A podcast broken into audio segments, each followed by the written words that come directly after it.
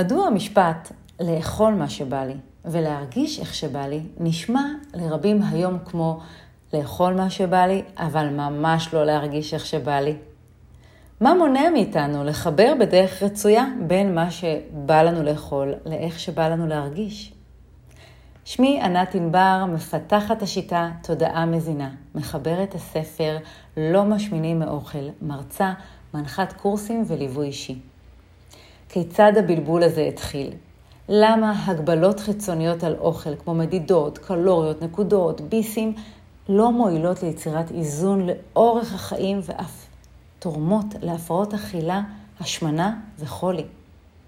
מניסיוני האישי בתהליכי הרס וריפוי שעברתי, שנים בתוך מאסר עולם הדיאטות, מעל 20 שנה, משוחררת ממאסר זה. דרך התמקצעות, הנחיה וחקר החיבור גוף, נפש, מזון, הבנתי שמה שהכי משפיע על הבחירות התזונתיות שלנו אינו הרצון לבריאות או לירידה במשקל, אלא הרגשות שלנו, המחשבות, ההגדרות, האמונות שבנו, יותר נכון, החיבורים ביניהם. התזונה היא רק חלק קטן מהמזון שלנו. בהסתכלות אינטגרטיבית על המושג הזנה, אפשר לומר שמחשבות, רגשות, צלילים, מילים, מראות, הרגלים, נשימה, הם מזונות המשפיעים גם על הבחירות התזונתיות שלנו. ואנחנו אוכלים לעצמנו את הראש 24/7, לרוב לא במודע.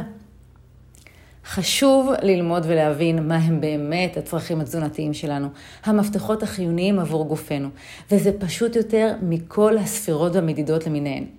הצרכים התזונתיים שלנו ידועים ומוכרים כבר שנים רבות, אבל השיעור שלנו פה קצר ומתמקד בחיבור הטבעי גוף-נפש, לכן נקפוץ רגע לצרכים הרגשיים שלנו. כמו שיש לנו צרכים תזונתיים, יש לנו גם צרכים רגשיים. באופן כללי ניתן לקרוא להם תשומת לב, אמפתיה, אמון, לסמוך, אהבה. צרכים חיוניים עלינו למלא, צורך אינו נעלם. שמעתם פעם על המושגים עוגה מפנקת, גלידה טובה, אוכל מנחם? אין חגיגה בלי עוגה, חטיף בריאות, ראיתם לבבות שוקולד, מה נאכל אם בא לנו פסק זמן, מה מוגדר כטעם החיים? ומהי מנת פרס, עידוד לבידוד? כאמור, מילה, ריח, מראה הם חלק מהמזונות שלנו. בדוגמאות שהבאתי קיים חיבור ישיר בין מילה שמתארת צורך רגשי לבין מאכל. דרך אגב, שוחחתי עם השוקולד, אין לו מושג איך לנחם או לאהוב. הצמידו לו ולחבריו, על לא עוול בכפם את התפקיד הזה לאהוב, אבל תכלס, אין להם מושג איך לעשות את זה. על פי החיבור הקלוקל שקיים היום, כשאני רוצה לקבל רגש שאני זקוקה לו, אני צריכה להזיק לגוף שלי, לאכול אוכל שידוע שמזיק לו. האם כדי לעשות טוב לנפש אני נשלחת לעשות רע לגוף? זה אבסורד. לכן רבים יוצאים לחופשה, לאירוע משמח ומוטרדים מכך שהם עומדים להזיק לעצמם ולהרגיש כבדות ותחושות לא רצויות בגופם.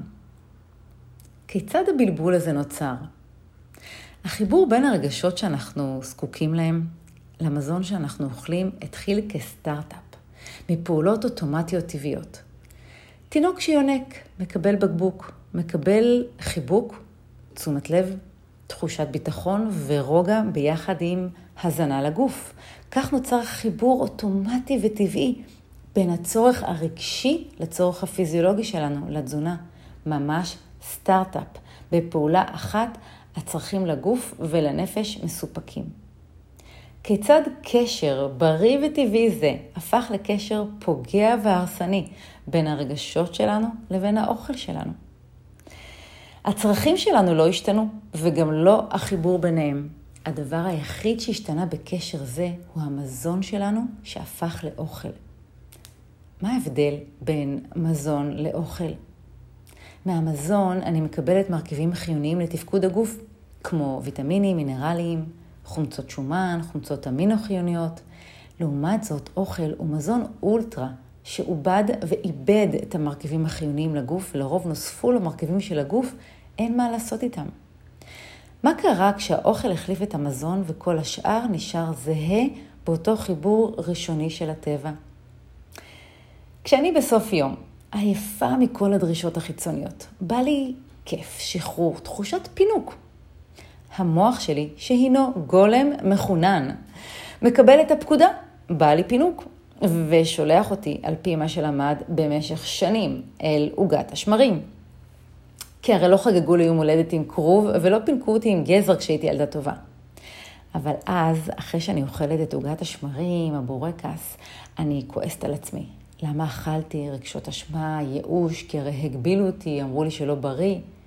פניתי לקבל רגשות חיוניים והחזרתי לעצמי רגשות קשים שאני ממש לא צריכה. והנה אנחנו בהשתלשלות של יצירת והגדלת הרעב הרגשי, מקור להשמנה וחולי. החסר והתסכול הרגשי עולים והמוח שלנו שולח אותנו שוב ושוב לקבל את הרגש החיוני על ידי אוכל. החזרתיות מעמיקה את הרעב הרגשי ומצטרפים סימפטומים פיזיולוגיים כמו עייפות, חולי, השמנה וחסרים תזונתיים. ניתן לראות את התרשים כיצד זה קורה בספר לא משמינים מאוכל. אלא אם כן אני לומדת ומתרגלת אחרת. הפתרון אינו ליצור תחליפים, להגביל, להילחם בעצמנו ובאוכל, כי האוכל המזיק הוא חלק מחיינו, והוא אינו הבעיה, כמו גם התעשייה ועולם הפרסום שפשוט עושים את תפקידם. המטרה היא להחזיר את החיבור הראוי והרצוי לעשות טוב לגוף וטוב לנפש. הניסיון לנתק את החיבור במקום לשנות אותו, גורם לנו כביכול להימנע מהרגש הרצוי ולא לסמוך על היכולת שלנו לבחור לאכול מה שבא לנו ולהרגיש איך שבא לנו. מכאן גם נוצרת האמונה שאנחנו זקוקים למישהו שיגביל, שייתן תפריט מדויק, שיאסור עלינו. כשאנחנו רוצים לצאת מהבית, מה גורם לנו באופן אוטומטי לבחור לצאת דרך הדלת ולא דרך החלון? למרות שיציאה דרך הדלת לוקחת יותר זמן ומאמץ מאשר פשוט לקפוץ מהחלון. ילד בן שנה, לא נגיד לו, צא איך שבא לך מהבית. אנחנו נשמור עליו ונדריך אותו. מה ההבדל בינינו לבין תינוק? הבנת הסיטואציה והשטח, התרגול והידיעה איך בא לי להרגיש כשאגיע למטה, בריאה ושלמה. לכן אבחר לצאת דרך הדלת גם אם לוקח יותר זמן ויותר מאמץ. כך קורה גם בתזונה. הגוף שלנו הוא המפעל הכי מתוחכם ביקום. ואנחנו קיבלנו את תפקיד המנכ"ל. וכמו כל מנהל שרוצה להצליח בתפקידו, עליו להכיר את העסק. כשאנחנו לומדים על ידי תרגול והבנה, להכיר את החיים שבתוכנו, את העסק שלנו, את המזונות והחיבורים הרצויים ביניהם, אנחנו בוחרים להתנהל ולנהל את חיינו באיזון. כי תזונה ותודעה הם שני גלגלי שיניים שאחד מניע את השני. שני תרגולים קטנים ומשפיעים. אחד, שינוי של מילה, כי הרי מילה היא כאמור סוג של מזון שמשפיע על חיינו. המילה אסור בהקשר לאוכל מביאה איתה את המותר, כשאין אסור אין מותר. פיתוי, איומים, האנשה עצמית, קיבוץ, חטא, הגבלות, הימנעות. אני נמנעת מדבר מאכל שאני מאמינה שמעניק רגש שבא לי. אני נמנעת מהרגש. לכן אסור היא מילה מיותרת. במקום אסור נאמר ונטמיע את המילה בחירה. המילה בחירה מחברת אותנו לאחריות, לרווח שלי, לרצון, למודעות, ללמידה, לתחושת השפע. לחיבור גוף נפש, לנוכחות ברגע הזה, לדרכי התבוננות שונות, לשינוי רצוי. והנה לתשומת לבכם, תרגול שני, פשוט תרגלו ותגלו. כל מה שאתם בוחרים לאכול, גם אם זו כף מסיר, גלידה, כל מה שאתם בוחרים להכניס לגוף שלכם, עשו זאת בישיבה ליד שולחן ללא מסיח, טלוויזיה, נייד, ספר, רק בתשומת לב.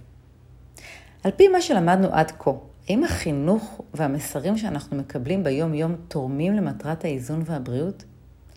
קחו למשל את קשת המזונות שפרסם משרד הבריאות כדי לחנך לבריאות. אכן ניכרת בקשת המודעות לגבי מזונות מזינים וזה נהדר. בד בבד היא אוסרת ושמה איקס על מאכלים מזיקים כמו ממתקים ואוכל מעובד. והרי אלה בדיוק המאכלים שמוצמדים לרגשות שאנחנו צריכים, פינוק, נחמה, אהבה. כלומר, קשת המזונות משדרת לנו שלמעשה אסור לנו להרגיש אהבה, תשומת לב, אותם צרכים רגשיים חיוניים למען הבריאות שלנו. כך גם נולדים מושגים כמו חטאים מתוקים. כלומר, כדי לחוות כיף והנאה אני צריכה לעשות משהו שאסור? או גילטי פלז'ר. מישהו פה נהנה מאשמה? מה דעתכם שהחינוך לבריאות יכלול גם הצעות כיצד כן להביע ולקבל אהבה, למשל לשמוע מוזיקה שאני אוהבת, לעשות פרצופים במראה, לסרוג, לדלג, לטייל? אני אשתף אתכם בדוגמה מצוינת ששימחה אותי. היא הפרסומת החדשה של משרד הבריאות המעודדת שתיית מים במקום השקעות אחרים. דרך שינוי תודעתי המחבר ידע לרגש חיוני. ככל שנמשיך לחבר בין רגשות חיוניים למאכלים מזיקים, נמשיך לקבל תוצאה של רעב רגשי, חולי וחוסר איזון. רק תרגול בהתרת הקשרים הקלוקלים שנוצרו ויצירת חיבורים רצויים במקומם, טוב לגוף וטוב לנפש, יפתרו את הפלונטר שהכנסנו את עצמנו לתוכו ונחווה כיצד פשוט לפעול לאיזון בחיינו. לא משמינים מאוכל, ואין מנוס מלהבין את המזון שלנו לחיי החיוניות.